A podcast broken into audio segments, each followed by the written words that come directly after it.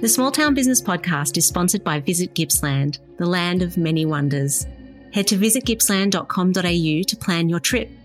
Whether it's walking and hiking, or cycling, or driving, camping, fishing, drinking, and eating, you'll be exploring some of the most unforgettable destinations around.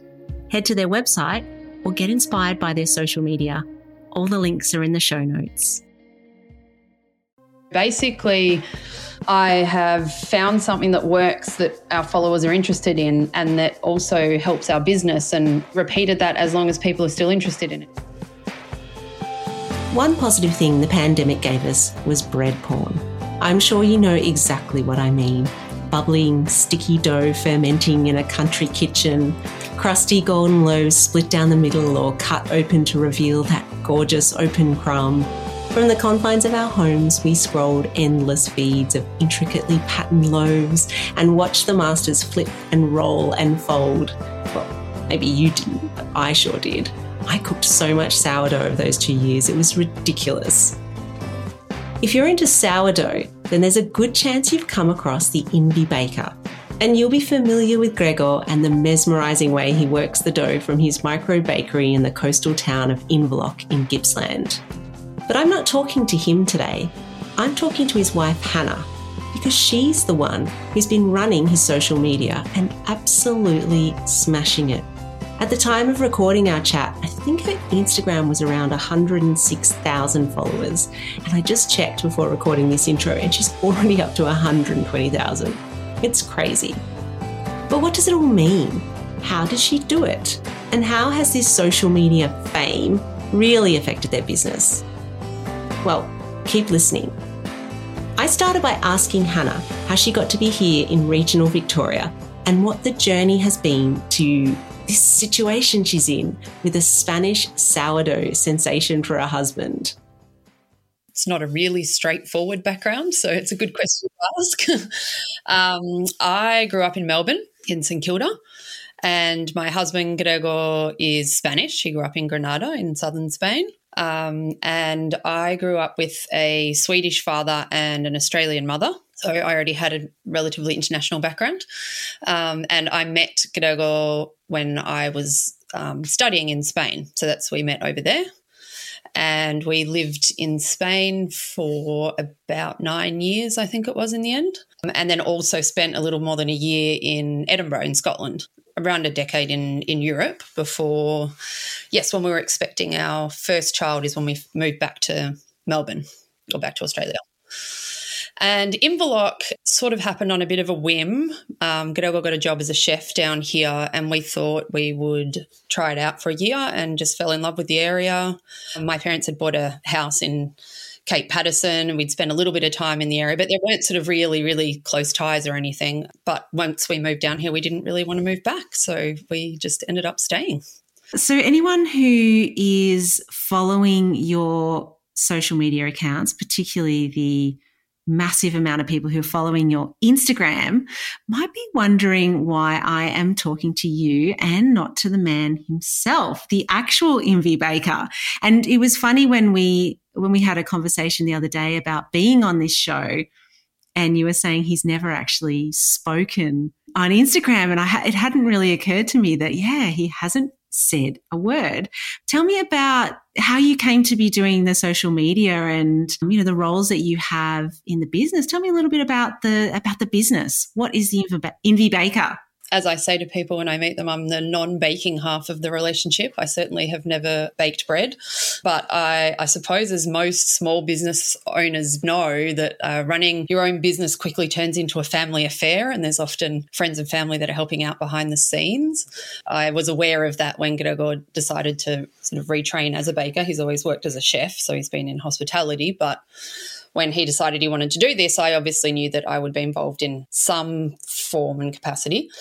And I suppose something that I believe in, particularly in small business, despite um, limited experience, really, is that we should sort of all try as far as possible to stick to our strengths. I think sometimes people end up in over their heads because they try and wear every single hat, ordering and things that are, are sometimes actually quite complicated tasks to do. And there's few people that can do every task themselves. So, one of the things that is not Grego's strength is technology or social media. He's certainly never been an avid social media user himself. So, basically, we've divided the tasks in the business, I suppose, straight down the middle. We don't share very many, and it helps to avoid um, any arguments and disagreements as well. Everything that happens in the bakery, he does his way, and it's his zone. And obviously, when most of the important side of the business happens, but I have taken on more of a role of support behind the scenes. So, um, sort of making it up as I go along, but I am a sort of a, a wannabe, very amateur photographer. I do like that side of Instagram, the visual. That's how we ended up focusing more on Instagram than other platforms. And I work as a translator, so I have a background with writing and language and those sorts of things. So creating the content is something that I'd struggled much with either. So whether I liked it or not, that did clearly fall to me. I've certainly learned a lot along the way as well. But um, I think that is important to know in small business what you're capable of doing and then also knowing that you can outsource so in this case, he's sort of outsourced that part of the business to me. But there are other things that we've asked other people for help, even like when I spoke to you in the early days.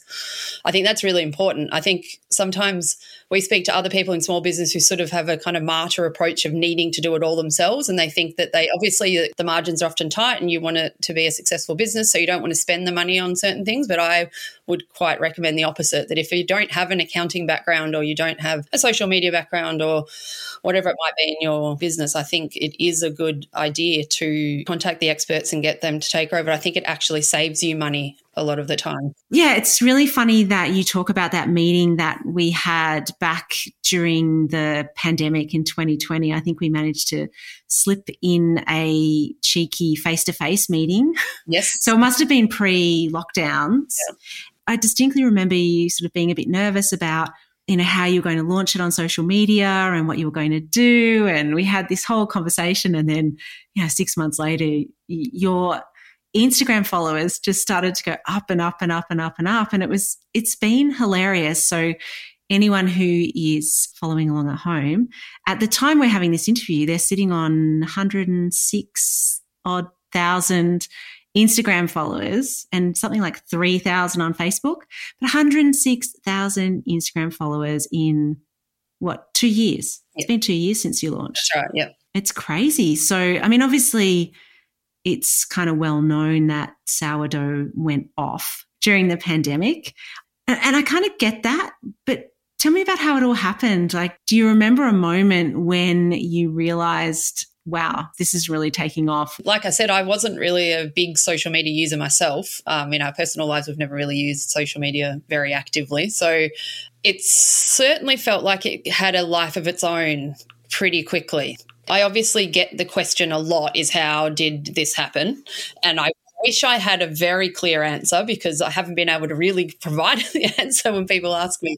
Um, and, and I think it had did come down to that combination of factors with the pandemic, and it was a truly international interest in baking as well. I mean, this was a, an international phenomenon, you know experience that we've all lived through with a global pandemic, where it really was happening all around the world, and all around the world there was an interest in baking. So it meant that suddenly that that space was an international one as opposed to just a, a, local one. And I think also the fact that we were running this business or starting it in the middle of it and we were running it from home, there were a lot of people sitting at home and working from home, whether they liked it or not, all around the world. And seeing that we were doing that from our home was also something that interested people. And then we also get a lot of feedback about the sort of meditative nature of watching someone working with dough. And I think at a time when people were very stressed and there was all sorts of um, things happening to people in their own lives, they enjoyed just simply watching someone do a repetitive, simple task such as shaping dough. It is beautiful to watch. I mean, I, I still watch most of the videos.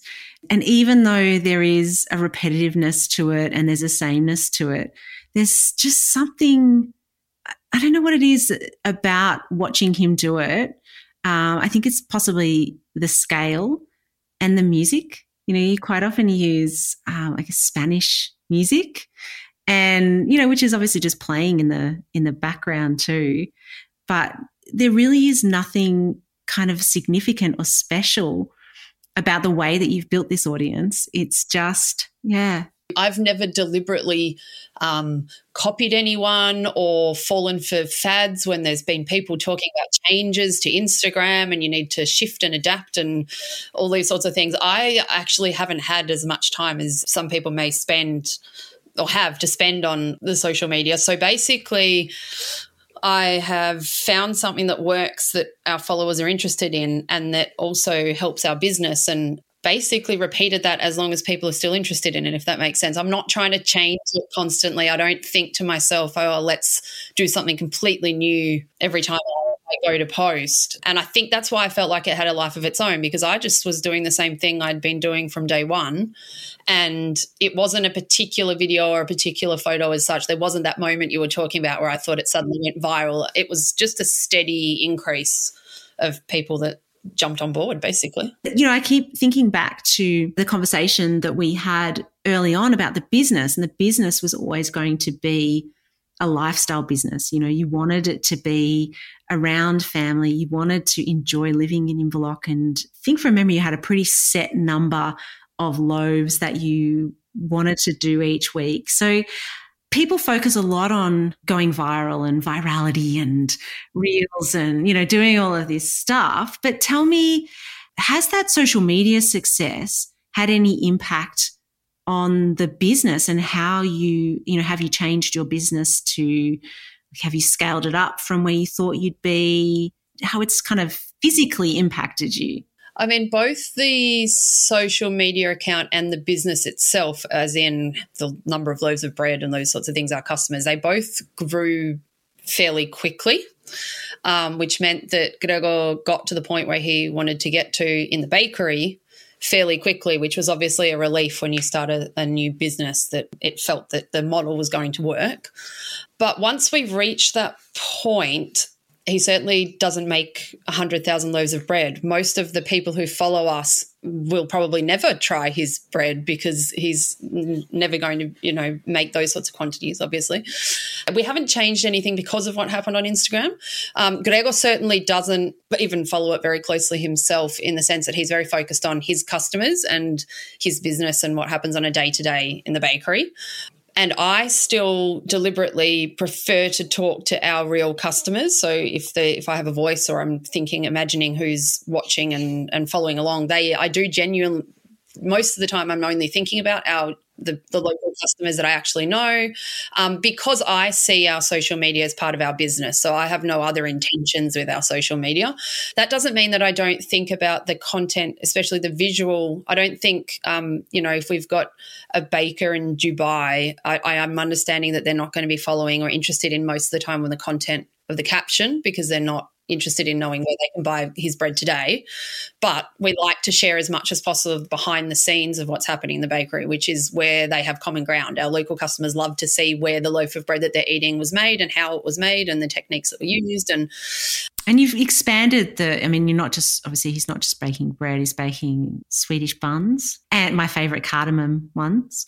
You've delved into croissants. You've got using beautiful um, locally made chocolate. You know, there's there's all kinds of um, pastries and stuff. And that is something that social media is great for. It has connected him with people, and it's also why it's been a positive and enjoyable process, even with the hundred thousand followers that we never had an intention to go out and find. But it's a genuine community, I suppose, in the sense that they all follow because they're all interested in bread. There's just lots of bread lovers that are, you know, follow along. And it therefore is an easy thing to manage. Like I've spoken to other people that manage relatively large social media accounts who have the headache of having to manage followers who aren't really there for genuine reasons, or, you know, obviously if you purchase them or all those sorts of things, which I'm not even sure how that even happens. But I've, in the two years that I've, you know, been managing the account, all of our questions are genuine. All of the people that contact with us are lovely and they and they have things to contribute or ask about and it's all bread related and it, it then creates that community which means that Grego has had the opportunity to meet other people locally, other bakers locally.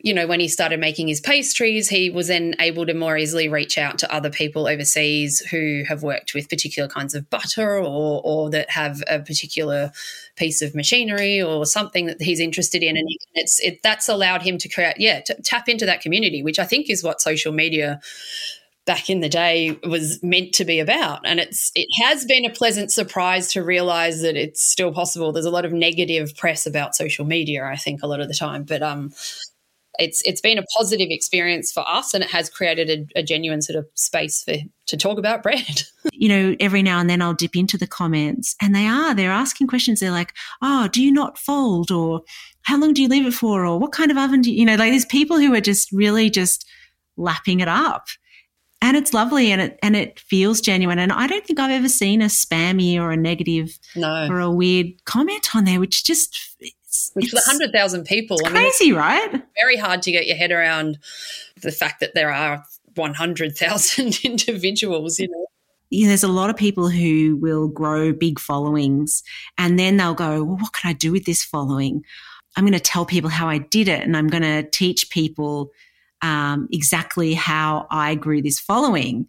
But it, like if you were to say uh, to a hairdresser or to a, even to a butcher or anyone, this is the exact steps I did. It wouldn't. It wouldn't work for them. It wouldn't happen. Yeah, and it is what you've always said about being authentic about it because I think the other thing that helps is I work from home as well. So I'm here. The bakery is uh, on the side of our house. So it's all here. It means that I generally don't ever schedule a post or anything like that. It's it's genuinely what is happening in the moment on the day and it's posted five minutes later. Instagram. That's worked for us, you know, and I know it's not always possible for people to do that, but we don't think too much about angles. He's Grego doesn't mind what he looks like. He's not worried about his physical appearance when he's doing it. Um, so it becomes that genuine justice. It's a, it's a behind the scenes snapshot about what's happening in the bakery today. It's not been set up for anything.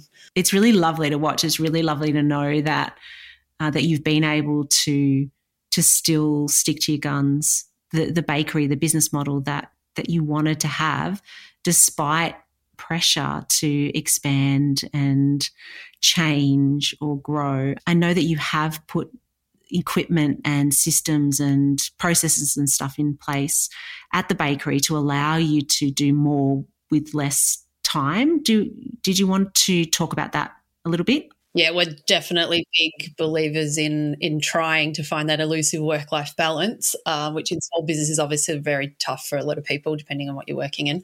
Grego's worked in hospitality his whole life, and uh, we've been together for 20 years, and so I'm aware of what it's like, both for the person working in hospitality and then the family around that person, um, the dangers of burnout and just simply working too much and missing out on life as it goes by. So we have two small children, and we deliberately. So we spent a year in Sweden. I had a work opportunity over there, so we were there in 2019, just before the pandemic.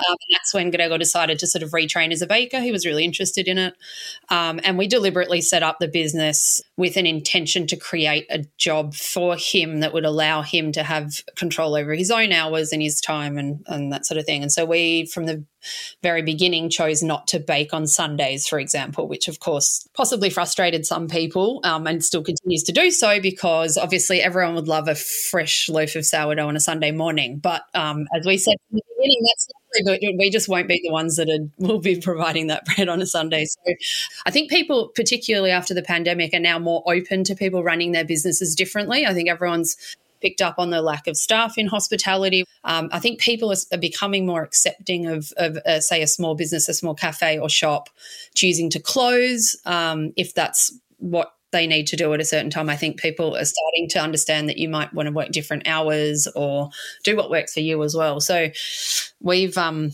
like you said, in, invested back into the business from the very beginning with intention to have enough ovens and other equipment that he needs to make sure that he's not overworking, which means he can continue to work. It makes it more sustainable for us as well, while also then having the time with the kids and not working crazy hours just coming back to this idea of going viral, some of your reels, you know, it's not uncommon for you to get over 100,000 or 250,000 or even like half a million views. And they, they also get a lot of comments and a lot of shares and a lot of saves. And, you know, in my work, people seem to be really focused on this idea of going viral with reels.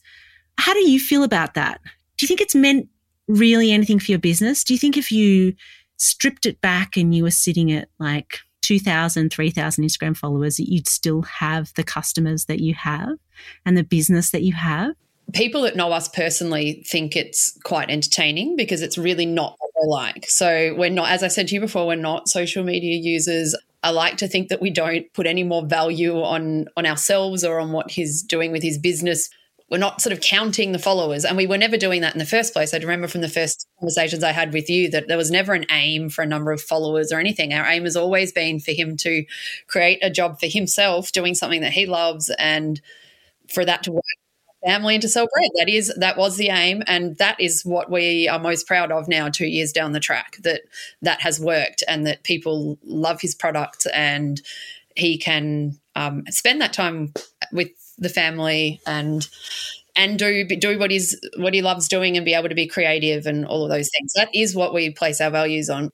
I say it to a lot of people. I speak to lots of other local small business people in the area and things like that. And some of the businesses that we admire the most, um, that have been around a lot longer than we have, um, have you know a, a, local social media following of two, three thousand people, and that makes me realize as well. We've got hundred thousand followers. We probably have two, three, four thousand genuinely really close local people that follow us. And we mm. have customers who buy and love our bread who are not social media users as well. I know. And you don't have 4,000 customers. You don't even want 4,000 customers, do you? Exactly. So I definitely, with some people who feel like they've somehow failed because they haven't reached a certain number of followers, that makes me really sad and upset. And I don't like to see people putting that pressure on themselves because it hasn't had an impact. It doesn't have an impact on our business as such. If a certain video has half a million views or not, but it has created that community, like I say, that has helped um,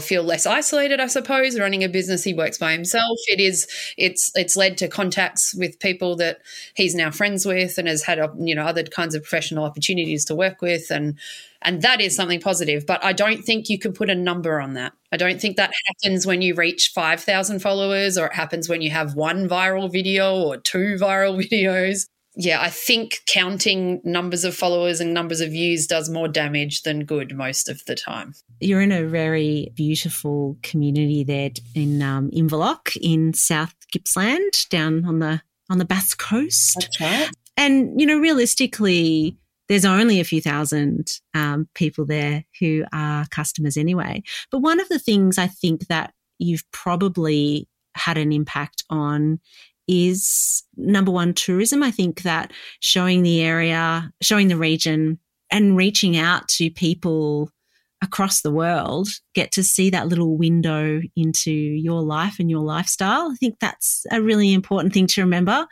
And also, too, I think that you've probably really inspired a lot of businesses in the area who might look, there might be people who look at your following and just go, Oh my God, how the hell? Or yeah. I wish I could do that. Or yeah. they might compare themselves to you. But I think that your success and the, the simple way that it's come about and the, and I guess the authentic way that it's come about is hopefully really inspiring to local businesses and to local businesses in in other small towns there's been no tricks there's been no follow unfollow or yeah, no. or you know stupid apps like bot apps or yeah, there's been no. none of that you've built a a following around um, around behind the scenes of making bread it is nice to think about it as a simple thing so you can focus on on your small business and what you're doing with that. And social media doesn't need to be as scary or challenging as sometimes you might think it is when you're starting a business. It can be